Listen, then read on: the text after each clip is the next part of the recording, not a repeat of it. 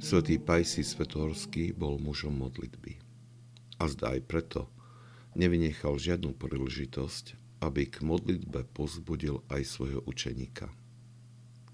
Keď sa raz ťažoval, že často upada do zvyku mnohovravnosti a potom sa cíti previnilo, svätý Pajsi mu povedal Nie je lepšie hovoriť s Kristom.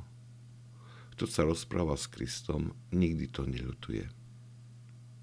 Mnohovravnosť je samozrejme vážňou, ale ak ju využiješ na duchovné dobro, potom sa stane pre teba požehnaním. Máš v sebe určitú silu, ktorá ťa nutí hovoriť. Môžeš ju využiť na posvetenie svojej duše. Skús s ľuďmi hovoriť iba o tom, čo je nevyhnutné, ale bez prestania hovor s Kristom. Je tak zaujímavé a sladké hovoriť s Kristom, že keď s ním začneš svoj pokorný rozhovor, prestaneš si všímať, čo sa deje okolo teba. Mňa unavuje dokonca aj duchovný rozhovor s ľuďmi, ale cítim veľkú útechu v modlitbe. Modlitba je rozhovor s Bohom.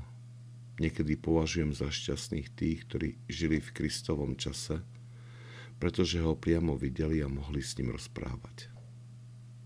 Potom mi však príde myšlienka, že sme na tom oveľa lepšie, než boli oni, pretože nemohli s ním byť po dlhý čas, ale my skrze modlitbu môžeme neustále s ním hovoriť.